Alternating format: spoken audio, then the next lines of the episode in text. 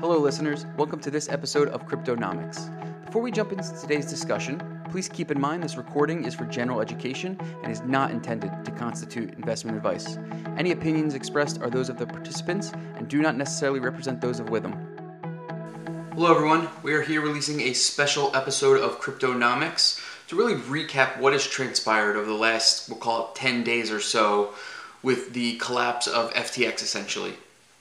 For the record, this is being recorded on Wednesday morning, November 16th. Um, just to recap kind of what's happened so far, really stick to the fact pattern um, because there is going to be some additional information and news to come out. So I just want to make sure that we're capturing the facts as they are coming out in real time. So this past week has been, I would say, one of the most newsworthy periods within the digital asset space especially since I've been in this space since early 2015, and I would bet to say probably since the beginning of Bitcoin. Right, this is one of the largest events to really impact the industry, and um, unfortunately, one of the most damaging, I would say. Within the last week and a half, what's happened with FTX and, and Sam Bankman Fried, or SBF, who is the CEO of FTX, it's, it's really sending waves across the digital asset industry. The full effect is still yet unknown just due to the whole scale of FTX's operations and really the, the reach that they have had across the industry. Each day there's just more and more news about which companies are affected, and we're just continuing to monitor the situation. That's why it's important to note that we are recording this as of November 16th. Um, and I'll do my best to stick to the just the fact pattern of what we know as of today. So, although the events that led FTX to this point are from the last few months and years. They, they really, I mean, they came about in 2019, so it's a really short life cycle. Um, everything really started to boil up approximately last week. Um, I, I, believe it was Sunday, November 6th, when uh, Changpeng Zhao, or CZ, the CEO of Binance, which is the largest digital asset exchange, announced that they were going to sell all of their FTT tokens. Now, FTT tokens are FTX's native token that they created. The reason Binance had such a large amount of FTT tokens um, was because, as part of Binance's exit from an FTX equity round, they received roughly 2.1 billion USD equivalent in cash, um, which was paid in both BUSD, which is a stablecoin pegged one to one to the US dollar, and FTT tokens, which had a market cap and a fluctuating dollar price. Um, by making this announcement on Sunday, November 6th, uh, CZ essentially flooded the market, um, right? Because FTT tokens at that point were trading at $24 approximately. Um, and right now, as of today, less than 10 days later, it was actually less than three or four days later, they're trading at one to $2 now. Um, as a result of that public announcement by CZ, there was essentially what was what's in the crypto space an equivalent of a run on the banks. Um, customers began swarming to FTX, began pulling their funds off of the exchange, which then resulted in a massive liquidity crisis for the exchange and FTX, and they, they ultimately were not able to sufficiently meet customer demands. It's important to note that on, on Sunday, on November 6th alone, when this announcement was made, FTX processed over $5 billion of customer order withdrawals. They didn't really come to the realization of the massive scale until I would say around that Monday time period and into Tuesday. Um, because of ultimately this lack of reserves, the, the FTX had to halt all withdrawals um, around Monday. And then FTT, the token, experienced a significant decline in price as a result of this. Right? And FTX essentially became insolvent and could not fulfill these customer liabilities that they had. On Tuesday, November 8th, FTX was scrambling for a solution, engaged in talks with Binance to acquire them. Um, that discussion ended less than 24 hours later after Binance began their due diligence process and decided to ultimately pass on any acquisition. The reason still is yet fully unknown as to why Binance decided to pass, um, but all that was cited was just uh, lack of due diligence. Um, this this day on Tuesday is where the FTT token really experienced its major decline within this short window here. It opened Tuesday around $22 and then closed that day around $5. So that's kind of where the massive shift began to happen. And the, the biggest question that everyone was asking is where are these assets that were supposed to be supporting these liabilities, right? Where, why were withdrawals halted, um, and what ultimately happened to customer funds? So apparently, many of the liabilities were being supported by their own token, the FTT token.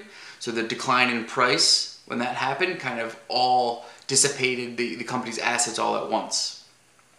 Another important distinction to note that plays a critical role in this entire picture here is FTX's sister company, Alameda Research, which is the venture capital arm that SBF or, or Sam Bankman Fried was previously the CEO of and stepped down on, stepped down from over the summer to focus on FTX, the exchange itself. Um, and it, it's unknown the full extent of customer liabilities. However, in the bankruptcy filing, FTX reported that they have more than 100,000 creditors with assets in the range of 10 to 50 billion dollars. Now, it's also important to note that they clarify in that bankruptcy filing that they have liabilities ranging from 10 to 50 billion dollars, which is a massive range that they gave. Um, so it's unknown still kind of where that number and where those the assets and liabilities fall within those ranges. Um, now, the the reason for this major discrepancy right between assets and liabilities, as I alluded to earlier, ultimately boils down to the relationship between Alameda and FTX. Alameda effectively had an open line of credit from FTX. So basically, they could borrow money at any point in time, and the, the amount was I don't want to call it endless, but it was it was pretty open ended, right? And it's the the block reported that anytime a customer made a deposit, right? So if you or I were to make a deposit of Bitcoin onto FTX, Alameda was effectively able to have a line of credit against that amount that I deposited.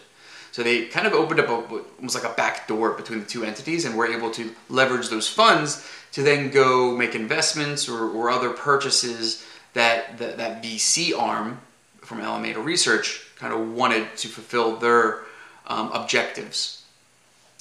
As a result of that line of credit, right, they would leverage the FTT token as collateral so they would take user deposits for themselves, the digital assets, and then leverage FTX's native token as collateral for those lines of credits. So the decline with FTT token kind of created this trickle down effect to both entities, and it just everything all boiled up all at once. It is also reported that FTX held very little Bitcoin on their balance sheet at the time of the bankruptcy filing, while also maintaining approximately 1.4 billion of customer liabilities in Bitcoin. So that's kind of when you when you when you say where the where where did the assets go? It was all flowing through Alameda Research, it appears. Um, it's important to note that FTX was previously reportedly valued at $32 billion as most recently as this summer. Um, and now, as of last Friday, uh, on November 11th, when they filed their Chapter 11, Chapter 11 bankruptcy, essentially that number has now gone to zero. They did file, along with themselves, um, and approximately more than 130 other companies that were related um, or are included in that Chapter 11 bankruptcy filing. So you can see clearly the reach that FTX and Alameda all had. Um, and there, we're still continuing to see more and more news of who was ultimately impacted by this major catastrophe or disaster within the digital asset space. Um, SBF has since resigned as CEO of, of FTX. He's currently under investigation from multiple U.S. agencies. Um, so we'll continue to monitor the news as that as that comes out. FTX has hired a new CEO in that time, John J. Ray III, who was it's important to note was form, the former Enron bankruptcy lawyer. So he's kind of seen some scandals, kind of been through this before. So curious to see how this all shakes out at the end of the day.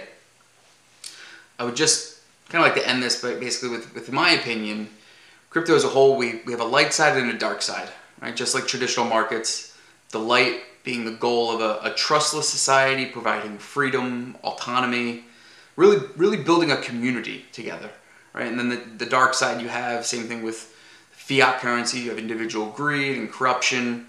And unfortunately, this, this past week has just really shone, shown a light on that dark side.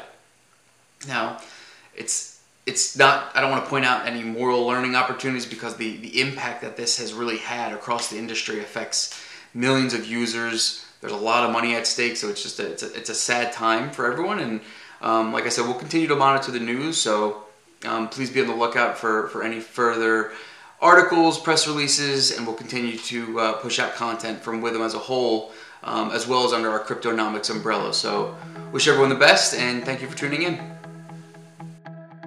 all views expressed in this podcast by Mark Eckerle or his guests are solely their opinions and do not reflect the opinion of Withum. This podcast is for informational purposes only.